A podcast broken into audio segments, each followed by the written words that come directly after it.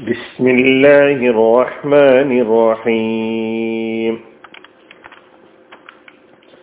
സൂറത്തുൽ ഇൻഫിത്താർ ആയത് നമ്പർ പത്ത് പതിനൊന്ന് പന്ത്രണ്ട്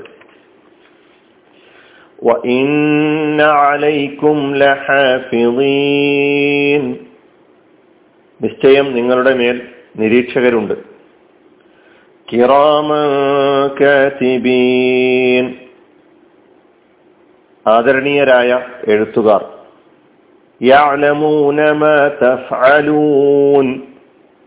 നിങ്ങൾ ചെയ്യുന്നത് അവർ അറിയുന്നു. ഈ മൂന്നായത്തുകളുടെ അർത്ഥം മാത്രമാണ് കഴിഞ്ഞ ക്ലാസ്സിൽ നാം കേട്ടത്.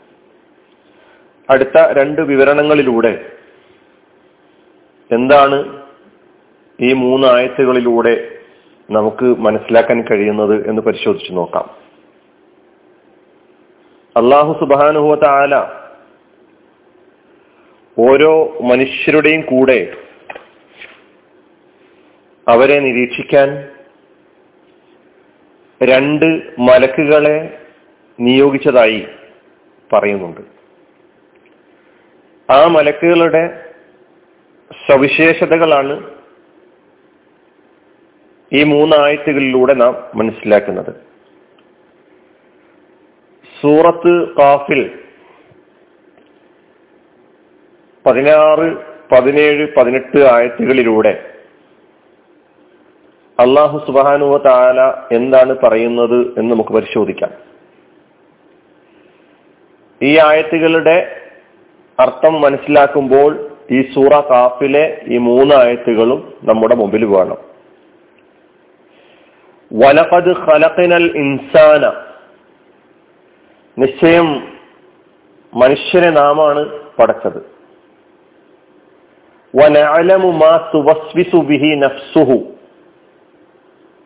അവന്റെ മനസ്സ് മന്ത്രിച്ചു കൊണ്ടിരിക്കുന്നതൊക്കെ നാം അറിയുന്നുണ്ട്.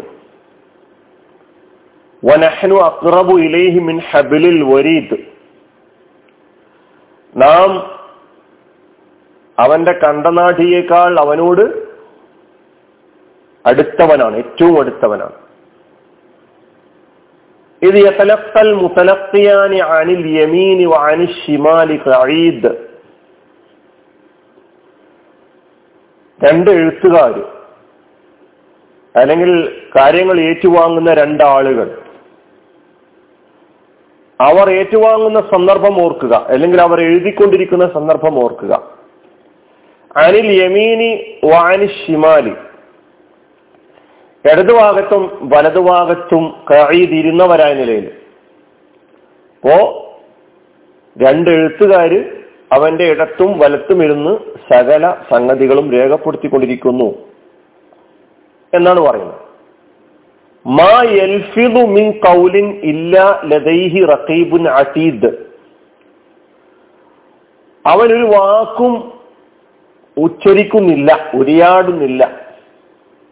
ഇല്ലാ ലദൈഹി റഖീബുൻ അതീദ് അവന്റെ അടുക്കൽ ഒരുങ്ങി നിൽക്കുന്ന നിരീക്ഷകനില്ലാതെ. അപ്പൊ അവൻ ഒരു വാക്കുപോലും ഉച്ചരിക്കുന്നില്ല. ആ വാക്ക് തിട്ടപ്പെടുത്താൻ സന്നദ്ധനായി തയ്യാറായി നിയുക്തനായ നിരീക്ഷ നിരീക്ഷകന്റെ സാന്നിധ്യത്തിലല്ലാതെ. ഇത് സൂറ കാഫിലെ മൂന്നായത്തുകളാണ്. ഈ ആയത്ത് നാം പരിശോധിക്കുമ്പോൾ ഇതിന്റെ പതിനാറാമത്തെ ആയത്തിൽ അള്ളാഹു സുബാനുവ താല പറയുന്നത് വനഹനു വനഅലമു മാ തുവസ്വിസു ബിഹി നഫ്സുഹു. മനുഷ്യന്റെ ഓരോ അനക്കവും അടക്കവും വിചാരവും വികാരവും ഒക്കെ അള്ളാഹ്ക്കറിയാം. അത് നമുക്ക് വിശ്വാസം അസ്ഥവിശ്വാസമുള്ള കാര്യമാണ്. എന്നാൽ തുടർന്നുള്ള ആയത്തിൽ അള്ളാഹു പറയുന്നത് നമ്മുടെ നേരിട്ടുള്ള ഈ ജ്ഞാനത്തിന് പുറമെ ഓരോ മനുഷ്യന്റെ മേലും രണ്ട് മലക്കുകളെ നിരീക്ഷകരായി നിയോഗിച്ചിരിക്കുന്നു എന്നാണ്. എന്താണ് ഈ പറഞ്ഞതിന്റെ അർത്ഥം? ഇതാണ് നമുക്ക് മനസ്സിലാക്കാനുള്ളത്.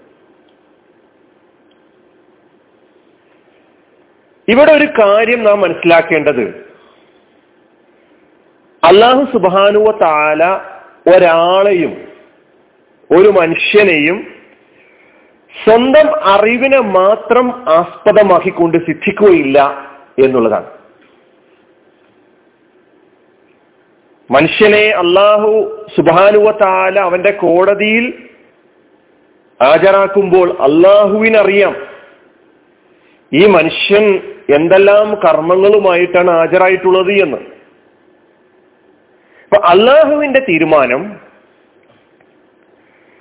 അള്ളാഹു നീതിയുടെ എല്ലാ ഉപാധികളും പൂർത്തീകരിച്ച ശേഷം മാത്രം ശിക്ഷാർഹനായ ആളുകൾക്ക് ശിക്ഷ നൽകുക.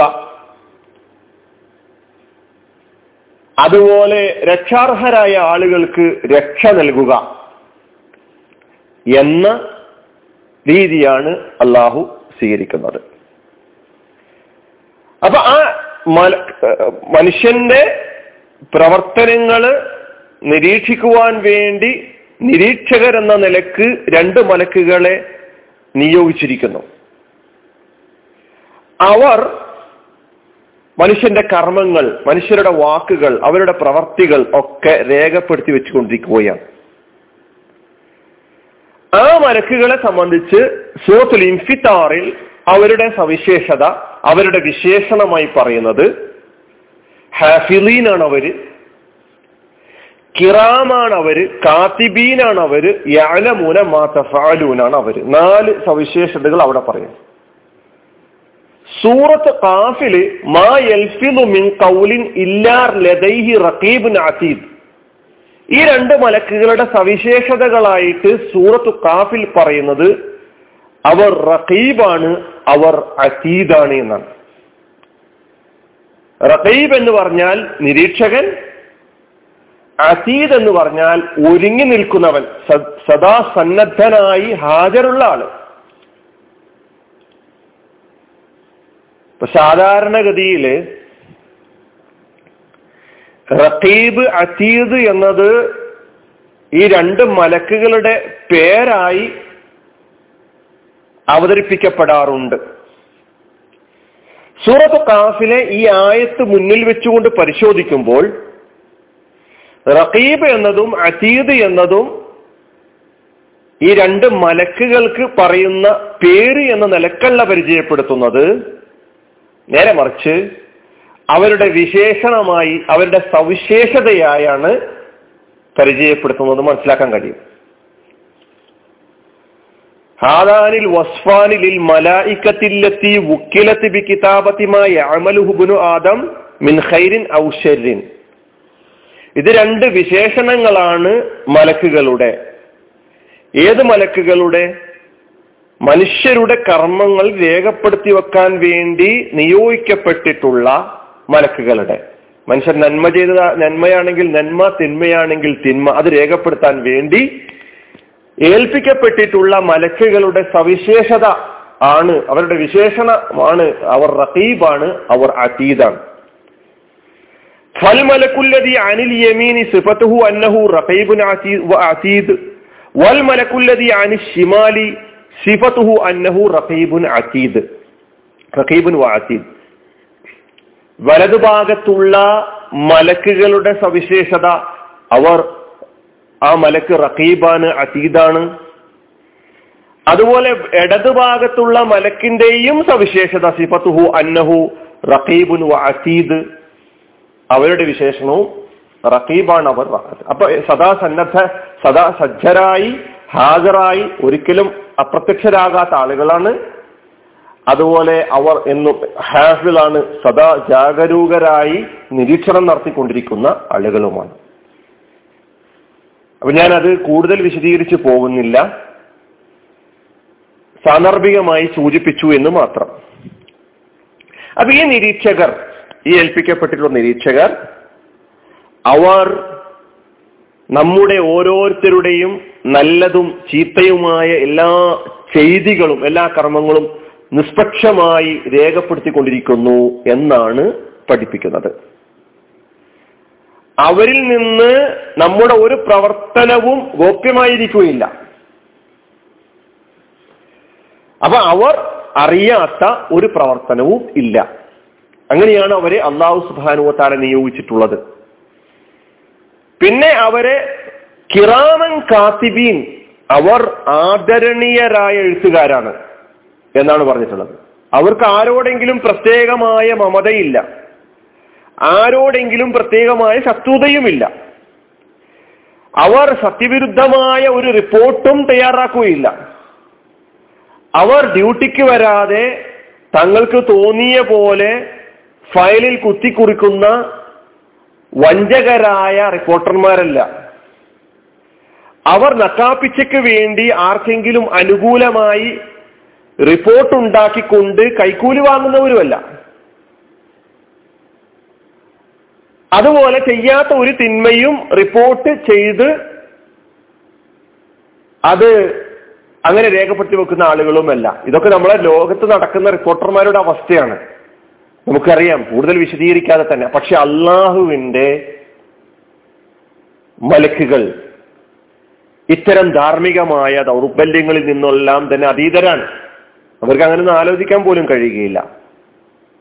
അതാണ് ഈ ആയത്തുകളിലൂടെ. അതിന്റെ ബാക്കി യാലമൂന മാത ഫലൂൻ തുടങ്ങിയിട്ടുള്ള അതിന്റെ അവസാനം പറഞ്ഞിട്ടുള്ള ആ വിശേഷണത്തെ കുറിച്ചുള്ള വിവരണം നമുക്ക് അടുത്ത ക്ലാസ്സിലൂടെ കേൾക്കാം.